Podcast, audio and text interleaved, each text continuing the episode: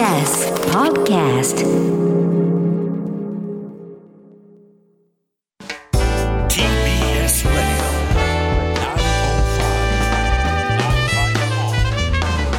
Radio 動かす TBS ラジセッション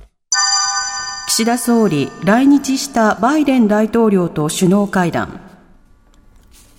岸田総理と大統領就任後初めて来日したアメリカのバイデン大統領は今日、東京元赤坂の迎賓館で会談し、バイデン大統領は日本の防衛への全面的な関与を約束するという考えを示しました。また、岸田総理は、基本的価値を共有する日米両国で法の支配に基づく自由で開かれたインド太平洋の実現に向けて国際社会をリードしていきたいと語りました。また、ロシアをはじめ中国、北朝鮮の情勢などについても意見交換。その後、両首脳は揃って共同記者会見を開き、岸田総理はロシアのプーチン政権によるウクライナ侵攻に関して力による一方的な現状変更はいかなる場所でも断じて許容できず、G7 や国際社会とともに毅然と対応することを確認したと明らかにしました。また、岸田総理は北朝鮮による拉致問題即時解決に向けた協力を要請し、バイデン大統領が指示したことも明らかにしました。さらに、岸田総理は来年の G7 サミットを広島市で開くと表明、戦争被爆地での初開催となります。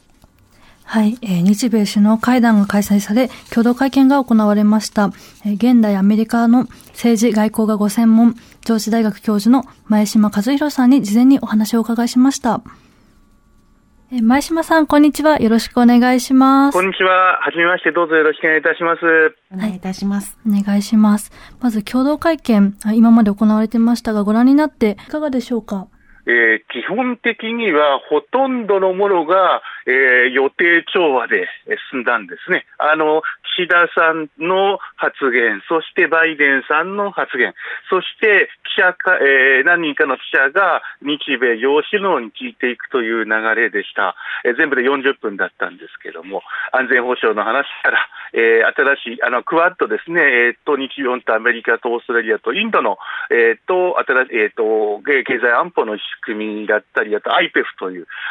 新しい、えーっと、経済のネットワークの話とかは出てきたわけですが、一番、ただ一番最後でですね、えーアメリカの記者がバイデン大統領にこんなことを聞きました。えーウクライナにはずっと支援はしてるけど、アメリカは軍事的には、あえー直接には介入していない。ただ、もし、台湾が、えー中国が、えーと、現状を、えー力ずくで現状変更してきたら、アメリカは武力で対応するかと言ったら、すぐ、イエスと。言ったんですね。あの、これ、ちょっと驚きで見ておりました。あの、えーアメリカの台湾戦略ってずっと曖昧戦略というやつで、えー昔の台湾関係法っていうところに寄ってるんですけど、えーっと、基本的には、えーアメリカは台湾を守る責任はない。けれども、台湾には武器を提供する。一つの中国を、という、まあ、中華人民共和国は一つで、台湾もその一つだっていう、その立場を取っているわけですが、ですのでアメリカとしては、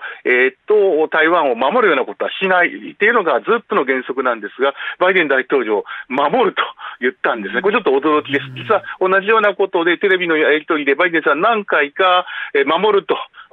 何かあったら台湾守ると言ったことがあるんですけど、その後すぐに、えーブリンケン国務長官あたりが、いやいや、あれはあの言葉のあやでって、えー言い換え言い直したんですが、こっちをどうなるかですね、これから。なるほど。え今、バイデン大統領がまあそのような発言したということありましたけど、まあ、はい今回、まあアジアいろいろ歴訪されていましたけど、その目的っていうのは、まあ、どういうふうに見ていらっしゃいますか？あ大きく分けて2つですかね。えーまずひ、えー、と1つが安全保障の話です。2つ目は、えー、と経済安保の話ですね。安全保障何かというと、例のウクライナ侵略があって、えーアメリカがずっともうウクライナの方ばっか見てるんじゃないかっていう懸念が各国からある中で、いやいや、そんなことはないんだ、アメリカとしては、一番の今後、何十年も競争していかないといけないのは中国なんだと、中国のことは敵とは絶対バイデン政権は言わないんですが、競合相手なんだっていうんですね。えこの、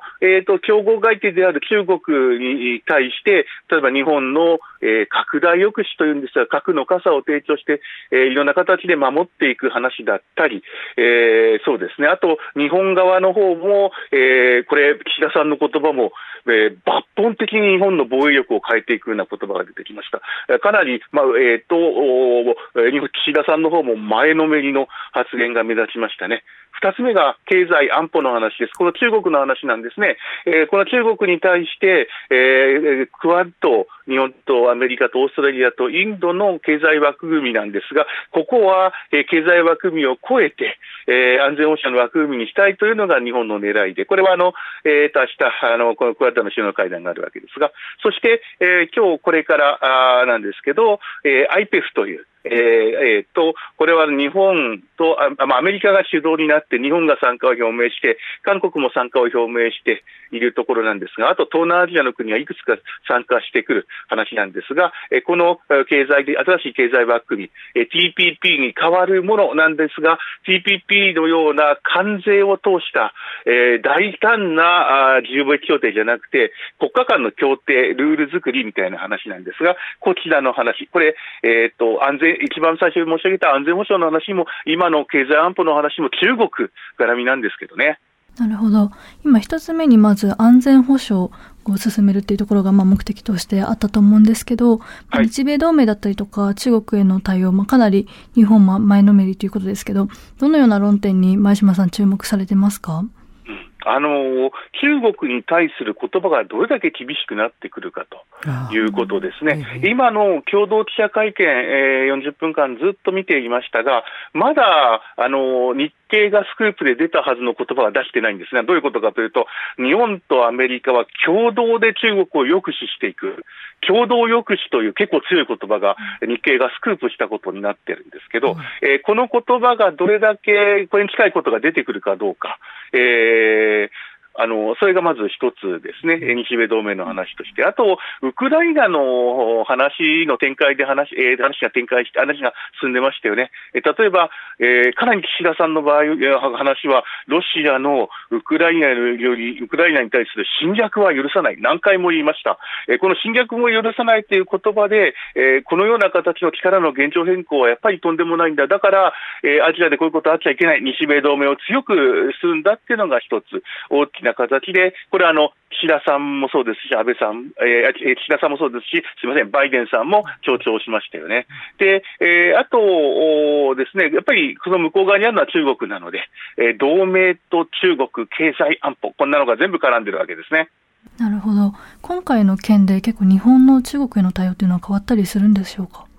えーまあ、現状維持だと思うんですが、これでも難しいところは、えー例えばその IPEF えーという新しい経済枠組みなんですが、えー東南アジアの国は全部一枚岩とは言えなくて、中国に対して気気を使っているところがあります。ですので、えー微妙に日本側としても、あまりあの中国包囲網的なことは言いたくはない。アメリカとしてもそうだと思うんですよね。ただ、えーと、実はアメリカの中の議会の中で、この新しい IPEF という枠グミの中に、最初から台湾を入れるべきだなんていう書簡をバイデン大統領が、えーと、韓国、日本に飛ぶ前に、えー書簡、上院議員の52人が送ってたりするのでこのあたり、どれだけ、えー中国に対して厳しく出るのか、それだったらもっと大きなネットワークにならないから、さあどうしようというのが、日本側もアメリカ側も同じことを考えてると思うんですよね。うんなるほど。まあ、安全保障と同時に、まあ、経済保障だって、まあ、経済の枠組みというところ大事になってくると思うんですけど、まあ、はい今回その新たな経済の枠組みっていうことで、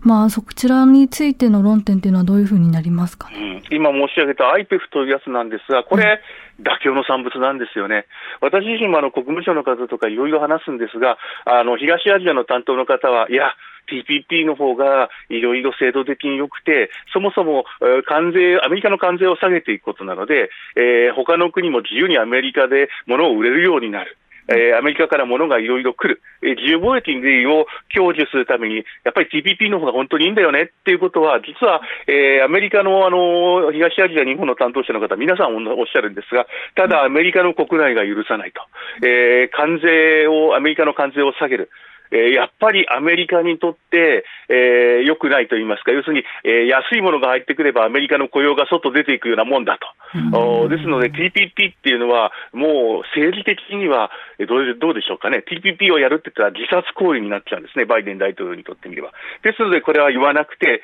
えー全然あの関税も下げないよ、ただ、新しい規定、えー例えばですね、えーっと、半導体のサプライチェーンのネットワークえーだったり、気候変動の対策だったり、反汚職の対策だったりっていう、ちょっとあのかなりスケールダウンした経済というよりも、えー自由民主、自由と民主主義のネットワークみたいのが新しい経済枠組みなんですね。その中途半端だから入りやすいのか、中途半端だからあまりメリットがないのか、東南アジアの諸国はいろいろ考えているところだと思いますよね。うん、なるほど。ここでちょっとお時間なので、はい、前島和弘さんありがとうございました。ありがとうござあいました。りがとうございました。あありがとうございました。はい。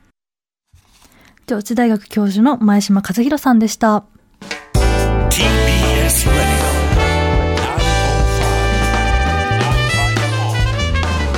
知る若手